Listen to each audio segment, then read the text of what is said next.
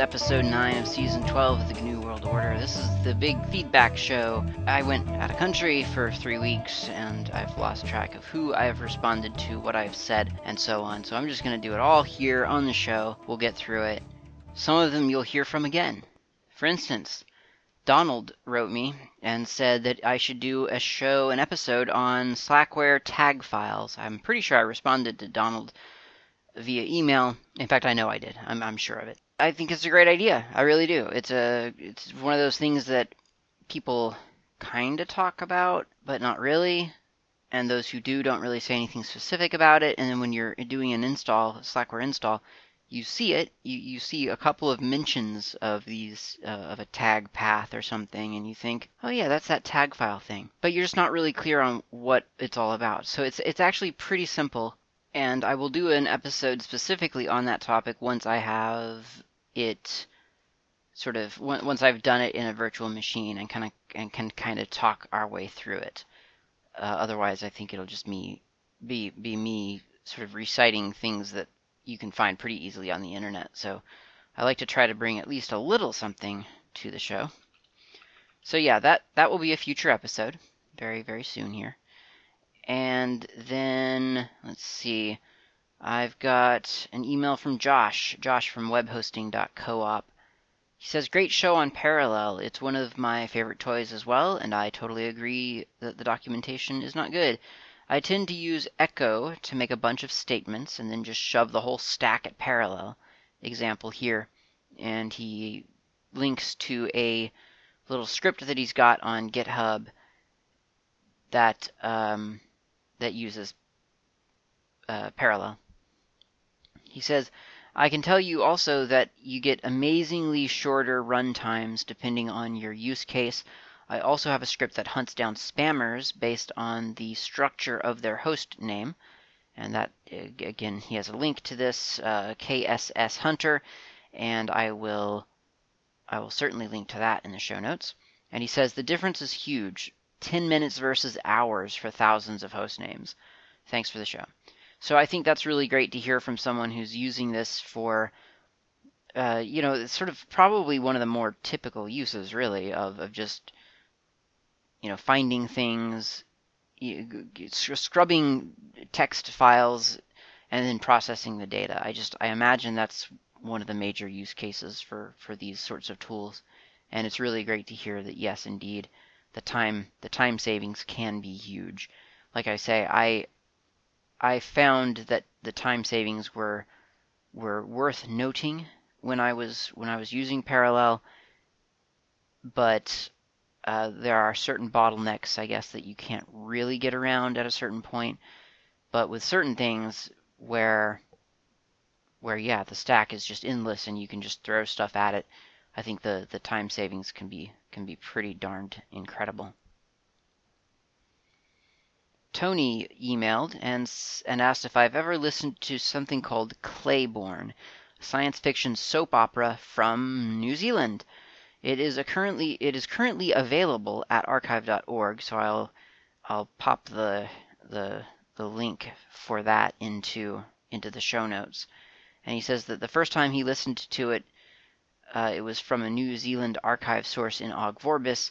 And that was over ten years ago. So, yeah, this kind of sounds interesting. It's apparently called Taniwha, uh, which is kind of weird because it's spelled Taniwha, T A N I W H A, but I'm assuming it's in Te Reo, which if you'd said that to me three or four years ago, I'd have had no idea what you were talking about, but now I know that that is the native language of the native people, the Maori people of uh, New Zealand.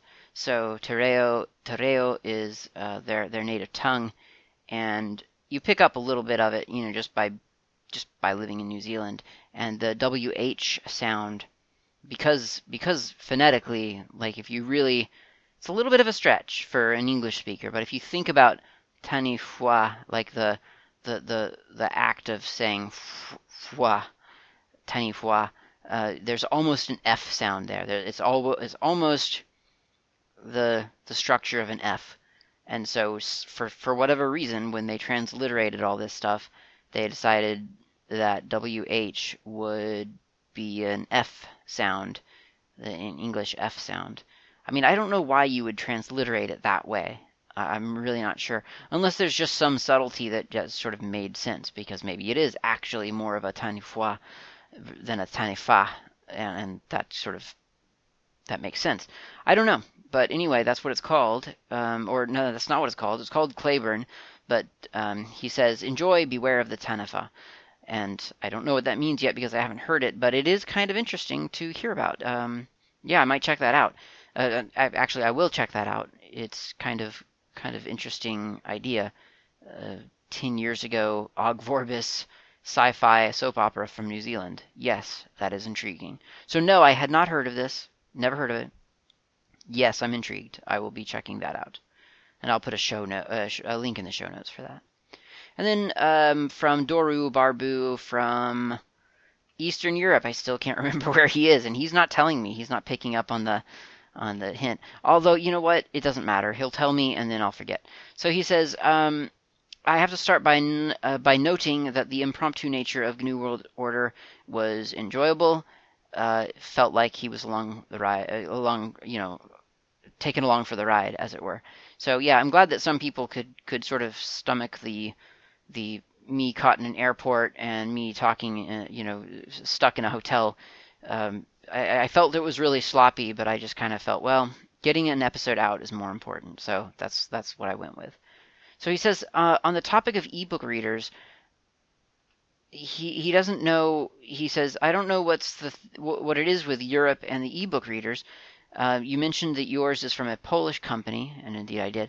He says, I have seen readers branded by Ukrainian companies, French, Spanish. It's quite interesting that the market around here seems to be flooded by localized slash rebranded readers based on original made-in-China designs. They're not bad per se. I had a touchscreen-based one branded by a French company, played with various firmwares until I settled on one from a Spanish clone. That was the most stable, and I used for quite a while until I gave it to my sister, uh, and she's still using it. So, and he doesn't say how many years ago that was or anything, but I, I gather from context that it was, it's been a, quite a while. So, yeah, he says... Um, that um that yeah, I guess there are a bunch of Eastern European companies releasing e-readers, and and that is that is interesting, but kind of strangely encouraging to me. Although if it is all just made in China, then that's less exciting to me. I mean, nothing against China, it's just economically speaking, uh, everyone seems to be pretty dependent upon them right now, and it, I think it would be kind of nice to to bring back some more more localized more localized effort. And that that being said, uh, he, uh, Doru continues to say, uh, you were puzzling about C H M, and indeed I was. And he says, it's as far uh, it's as far from comic book formats as possible. C H M is the format that Microsoft was using for software documentation until a few years ago. That's interesting. It's basically a structure of H T M L files packaged up in some special way in order to make a chapter and section accessible uh, help document. Okay, so that is um, that is interesting to know, and it sounds like almost a precursor in a way to E P U B. So that's that that's actually kind of that's kind of interesting, to be honest. I mean, I'm suspect of it because it's a Microsoft format apparently, but but I don't know. That's, that's kind of interesting. If it's um, if it's like an open standard format, I would look at that. I mean, I'm happy with E P U B, but but that is that's interesting to know about C H M. I'd never, I believe I'd never heard of it before. And then he says, Open Android, I'm guessing they're referring to A O S P, which is the Android open source project. As soon as you mentioned installing an app on a touch screenless device, I knew where that was head heading. Um, I have been playing uh, quite a lot with keyboard navigation on navigation apps, and ninety-nine percent of them have no concept of tab focus, let alone keyboardless function. Yeah, yeah, that's interesting about Android. I, I do think, I, I think that there's a slight disconnect in their, in the way that they, well, I guess they they thought they know they knew their audience, you know, and their target, and they kind of designed for that, and then it kind of, kind of continued on to reveal that, well, it's if, if it's open source, it's going to find more targets, chances are. And indeed it has. And so now little things, you know, like being able to focus on something automatically, or being able to to zoom, for instance, it's just, I don't know, it becomes a problem, because we we we always assumed that you would be doing that with a on a touch on a very specific kind of touch screen, you know, a multi-touch screen, and and you would be using your fingers, and, you know, very sort of rigid. And and on one hand, I can understand why you would want to do that, because you kind of think, well, let's not design for all possible uses. Let's design for what we need to design for, and and we'll, we people can expand later if if if required. So I, I get that, and I and I I respect it, but at the same time, it does seem problematic now, because, yeah, I'm I'm getting that Android's a little bit rigid in in what it expects, in how it expects to be used, and and that has not been the case. So anyway, Doru sent me another email about episode six of season twelve. And he says, uh, in in twelve six, you were expanding on runtimes, um, expounding really on runtimes, and why you wouldn't call every library a runtime. For interpreted apps, the concept of runtimes is clear. You have your Javas, your Pythons, and so on. But if you think about compiled applications, the runtime for your application is generated by the compiler when you build your application. So I'm going to read that sentence again, because it's a good one. If you think about compiled applications, the runtime for your application is generated by the compiler when you build your application. I would go so far, I would go as far to say that if your application dynamically links to, for instance, the standard C library, then the C library is part of the runtime of your application, because your application needs the C library to function.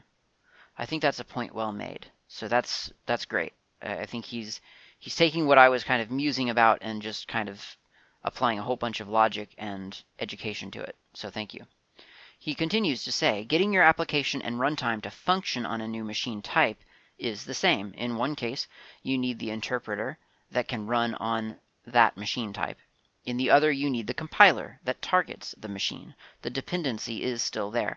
I agree with your opinion on multiple levels of runtimes. LibreOffice macros in a document running on top of LibreOffice, and having Java as a side dependency running on top of the standard C library, running on top of the POSIX environment, running on top of the Linux kernel, and process resource management, and I could go a level deeper, running on top of an Intel x eighty-six compatible processor. Yes, that's horrible. But platform lock-in is real even for systems with fewer layers of abstraction. Plenty of things that we rely on are controlled by legacy systems. Banks powered by COBOL, running on I B M Big Iron. Airline check-in and accounting systems still using sixteen-bit DOS executables. The list can go on and on and on. So that's a great that's a great uh, perspective as well. This is this is why listener feedback sometimes can just be so. I mean, this is this is the episode right here. This is. This is it. So anyway, he says, um, starting from an open source runtime or from a closed source one, I feel that the cost of switching is still the same, and that is too large for most people or organizations. That's that is a a salient point, that one. And then uh, to kind of like a completely. Well, I was going to say a completely different train of thought, but actually it's not. So he says, last but not least, spreadsheets. There are plenty of people saying that Microsoft Excel is Turing complete. I'm one of those people, and I'm sure that the same applies to LibreOffice spreadsheets. During my time working in I T, I have seen plenty of weird and wonderful tools made by users without any kind of formal or informal programming education, but determined it enough to scratch their itch. The syntax is atrocious, but you're not bound to one-liners. You have almost infinite cells, so you can have as many intermediate lines in your program. Then there's this guy, and he sends he, Doru pastes in a YouTube link to a, a, a conference talk by a guy named Kevin Chen, and Kevin Chen has has taken has has so he's taken H D R photography, which essentially is you take lots of photographs, right? At, at different, you bracket, okay? So you, you take photographs at different light levels. Some of those light levels are going to be optima, optimal for the bright areas. Some of them are going to be optimal for the dark areas. It's called bracketing, but but now it's just called H, or it's part of the process of H D R. So the computer is supposed to take the bracketed photos and combine the best parts of each. So what Kevin Chen has done is, during this talk, it's about a twelve minute talk, and it is definitely worth watching, although it's It, it's almost, I mean, it's kind of equal parts photography and equal parts Excel. It's kind of interesting. It's it's an interesting mix.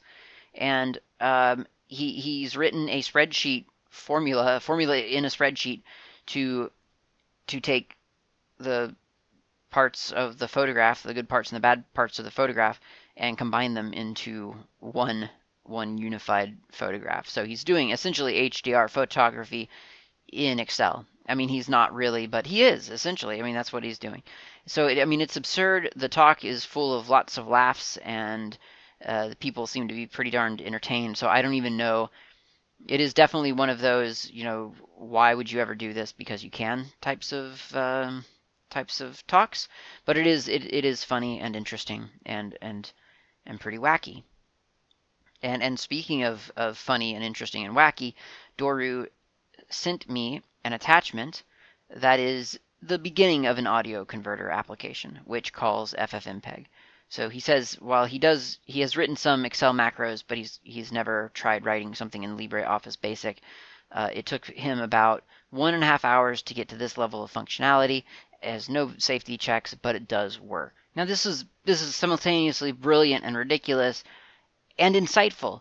So first of all, his his um, Sheety Audio Converter, that's what it's called, Sheety Audio Converter.ods, did not work on my system, and it was I, I'm I'm imagining it's because I probably have a bunch of macro stuff not enabled because I I'm not a heavy spreadsheet user, and if I am, I'm I don't I don't think I would need macros, so I I, I might I might have a bunch of stuff turned off, possibly I don't have permissions configured correctly. I don't know.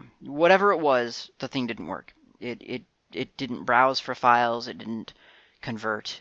Um, I even tried running the macros independent of sort of the the G U I. I mean, it was in the G U I, but I mean outside of the spreadsheet. So yeah, I could not get the thing to work.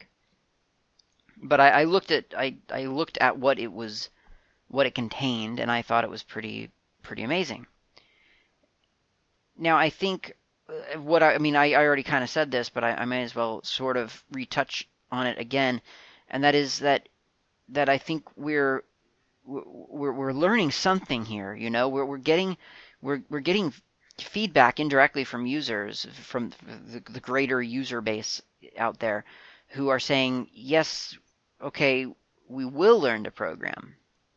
That's a huge deal. That's a big deal right there. People are saying, okay, programming is actually useful. Being able to design my own interface to do ta to tasks that are important to me, that matters. And and I know that, I mean, there's been a thousand attempts at this, at least a thousand attempts. You know, there's Visual Basic. What was the one for for Mac? Uh, the one Automator, um, or Automate, or whatever it's called. Uh, well, AppleScript alone. Um, I mean, AppleScript's a pretty big, a big thing, I mean, and it is quite geeky. But there have been visual, uh, kind of G U I interfaces to AppleScript as well. So yeah, there there have been lots and lots of things out there where people really, really try to make it accessible to people so that they can program and kind of design their own experience. And I think, I really, really think that that ultimately is what computers ought to be. But I mean, and that's one of the many reasons I love Linux so much, and and Unix broadly, POSIX, because I mean that is that's one of the goals. It's it's, it's a self-stated goal from from way back that, that that we're going to let users use all of these basic commands to construct something more complex that that is useful for them, that maybe no one else thought of. Or, or maybe just no one thought of doing it that way, because I think that's more more often than not that's the thing, right? Like a lot of times on the internet now you can find what you need already scripted. It's just whether or not it's exactly the way that you want it done. Whether that means, well, this always starts from the current directory and I don't want it to do that by default. I want to be able to specify a different path. Or whether it means I'm I'm I need more of an interface. I don't I'm not comfortable with just typing in commands, or or whether it means, well, that's an interface, but it's just not the not not an interface that I like to look at, so I don't want that one. You know, it's just it can be any level of dissatisfaction, but the problem isn't usually whether or not the task can be done. It's it's how it is done. Does it really just absolutely fit into your particular, unique, irrational workflow? So the fact that people want to do this deep down, I think, is a good thing for us to recognize. And I think it's really interesting to recognize that that of all things, spreadsheets, I mean, there I'm sure there are many other examples, but spreadsheets of all things are one of those things where you see a lot of people kind of using it not only to organize their thoughts and their their their work, but also to program, you know, like make little programs for themselves. And it's great. But it's it's all it's I I'm I guess what I'm trying to say is that it's a missed opportunity. I feel like there's a missed opportunity here, and I'm not sure what that missed opportunity is, because as I said, there are already other things where people can create applications for themselves, and and they've had mixed result success rates. Um, so maybe the missed opportunity is just the tactic of getting people interested in, hey, look what you can do. You can program a little bit. I mean, maybe we're just delivering that wrong to people, you know, like maybe, and we've got all these kind of weird marketing campaigns. Everybody should code. Everybody should do an hour of code. Everybody should learn how to code. And it's just, why does everyone need to learn how to code? Have we sold everyone on that idea yet? Maybe not. Maybe we don't need to sell people on it. Maybe we just need to hand them a tool that has that capability and let them kind of sneak their way in through the back, because that's what people are doing when they're doing spreadsheets. They don't, they're not doing a spreadsheet because they think, well, time for me to learn how to code finally. They're, they're doing it because they need to do accounting. They, they need to crunch numbers. They're, guess what? They're using a calculator, which, as we all know, is what a computer is. So they're, they're entering this field from a calculator, and then they're deciding, hey, you know what would be really cool is if I could make this calculator change colors so that it can really highlight the times that I'm in the red or when I'm making a profit or whatever. And then they think, well, if I can do that, I could kind of draw a picture. And if I can make a little picture, what if I split all these cells in eighths, and then I'd even have a better resolution picture? And then next thing you know, you know, th- three years later, they've got like a literal paint program that they've programmed in a spreadsheet, because that was their that that's the the vector by which they discovered the ability to just create whatever they want. And that's huge. That's a big big deal. And I don't know exactly. I don't know how to tap into that. I just feel like there's got to be something there. That's got to mean something to somebody, to to recognize that people are are being attracted to the flexibility that computers are supposed to be promising and and providing, and they're getting there through a spreadsheet or whatever. You know, it may not be a spreadsheet. For for for for the people that I'm talking about, it's a spreadsheet. For others, it's something else, I, and I don't know what it is. Maybe it's uh. scripting, you know, like batch batch jobs in your graphics application. That's that's one that was one way that I kind of started to get into into into thinking, okay, I, I really ought to learn some coding. It was because I needed to batch process a bunch of graphics, and I knew that it, it there was a function for that at first in this closed source application that I used to use, and then later on in GIMP. And I knew that there was a way to make it all happen.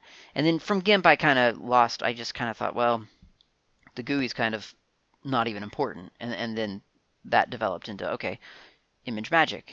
Perfect. But but the point being, you know, is that you you, you get to some you get to some place through through these odd sort of, I guess, task-based applications, you know, that, that, that, that you don't think of as programmable interfaces. They're just the thing that you do. They're the thing that you use when you're doing the thing that you want to do. And then you discover that there's some hidden feature in there that can make your work a lot easier, and then you start taking advantage of that. And then once you've once you've figured that out, then I guess it's largely part of human nature to start abusing that information, to, to abuse that knowledge and do something really fun. Somehow, I don't know, there needs to be a way for us to capitalize on that, um, to, to leverage that, you know, so that people people can get excited about creating their own computer experience and and and actually be able to do it in a sensible kind of way. Because I mean, the I think at the end of the day, the spreadsheets are not the way to write your you know audio converters or your um your your your, your paint programs or whatever you're doing in your spreadsheet that that completely makes no sense. Um it's just yeah, it it seems like we're we need to we need to look at that. And by we, I mean someone else, because I'm not actually all that interested in this topic. But but some people are, and it just seems, you know, the more I look at that, the more I think, uh, someone's not seeing this for what it is. Okay, I do believe that that's about everything. That's all the, the listener feedback that I've got uh, to catch up on, I think. And um, thanks a lot for listening. I will talk to you next week.